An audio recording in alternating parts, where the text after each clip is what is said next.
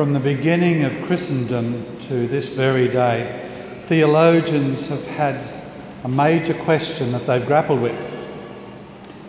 The question is when did Jesus really know that he was the Son of God? When did he appreciate that what he had come to grow in understanding of was really fact? Some would say it was at his birth in Bethlehem. Others might say it was when he performed his first miracle. Others, perhaps the ones that I am more drawn to, would say that this very night, this event that we've heard about this evening, that was when Jesus fully came to know that what he had hoped and believed was actually true.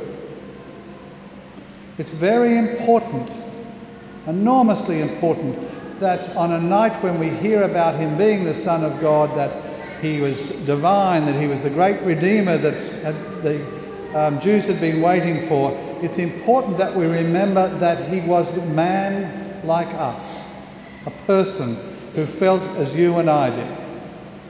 So I want you to imagine Jesus still in death, lying in the tomb. Then suddenly, abruptly, yanked awake. In the last few hours of his life as a man, his back had been flayed to shreds. His scalp was ripped open by thorns. His wrists and ankles were torn by metal spikes. His side was slashed with a lance. He died slowly over a course of about six hours. He died of thirst and sheer physical trauma. And finally, mercifully, he had had the respite of death. Yet now, in the tomb, the wounds are opening up again, and the horror of the preceding days fills his eyes and his ears, if only for a brief moment. Then there is maybe a, a flash of light, a violent tug, momentary agony again as he becomes aware of the pain he experienced. Maybe he fights it.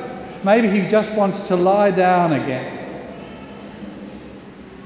Or more likely, he rose above it. And there follows the absolute relief and peace of knowing that it is complete. What he believed would happen has actually occurred. Now, of course, I don't know that's exactly how it happened. I'm just doing some imagining, and it's important that we do that with our faith. What happened, actually happened, is wrapped in mystery, and maybe it's not particularly important that we know. But what we have been doing is imagining a Christ who, maybe like us, had had done what all he needed to do. So we leap to an imagination here to grasp onto some spiritual reality. This great connection now between crucifixion, the death of that man, and now his rising. It hints not so much at the more commonly confident image of Christ, with a flag in his hand, echoing a triumphalist church. This image that I'm presenting rather reflects, I suppose, the unfinished business of ongoing Easter. It was an event that began something, it didn't finish something. There's a wonderful poem by Elizabeth Cheney that speaks about Christ's resurrection as the unfinished business of the world. The poet finds Jesus on the cross, unable to get down. And so the poet, presumably speaking for us, volunteers to take the nails out. And Jesus from the cross says, Let them be. For I cannot be taken down until every man, every woman, and every child comes together to take me down. The poet then asks, in the meantime, what am I supposed to do?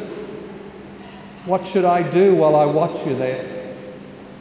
And Jesus says, Go into the world, tell everyone that you meet that there is a man on the cross and he is in the throes of rising from the dead.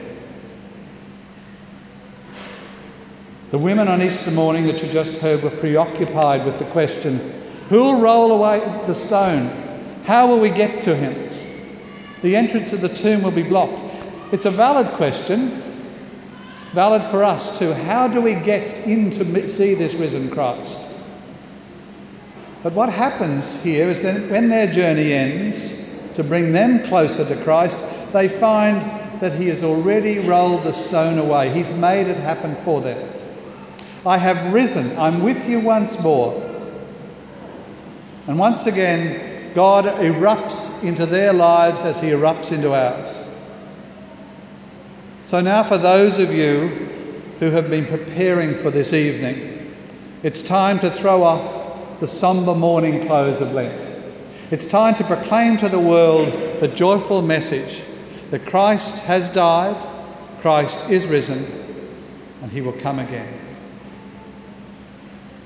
Tonight, we simply follow the most ancient tradition of the church. We keep vigil for the Lord who passes from death into life. By keeping his Passover, we hope to share also in our rising to life. You've listened to the Word of God, calling to mind the wonderful things that God has done for us from the beginning of time. You heard the words of Paul Christ was raised from the dead by God's glory, so we too might live a new life.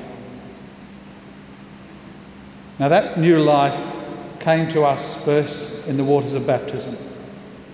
Very soon, you will witness five new members of our community who will be reborn in baptism. They'll be received into full communion with the Catholic Church. They'll be confirmed with the Holy Spirit they will receive the outpouring of God's love. We will be challenged by Kylie, Trevor, Georgina, Ray, and Rebecca. Their joy and enthusiasm on this night should help us to recommit ourselves even more strongly to our belief in the Holy Catholic Church, in the communion of sins, in the forgiveness of in the communion of saints, the forgiveness of our sins, our resurrection, and life everlasting. Finally, we will approach the table to receive the bread of life that comes, becomes for us another symbol of Christ's rising. As Easter people, we're the ones who live in eternity's sunrise. We are the ones who demonstrate in our life that joy runs deeper than despair. We're the ones who will say with St. Paul, we are in difficulties on all sides, but never cornered. We shall see no answer to our problems, but we will never despair. We've been persecuted, but never deserted, knocked down, but never killed.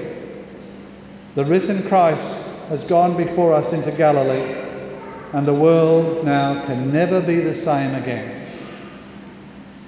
And that just leaves us with one question When did you come to know and believe that Jesus was the Son of God?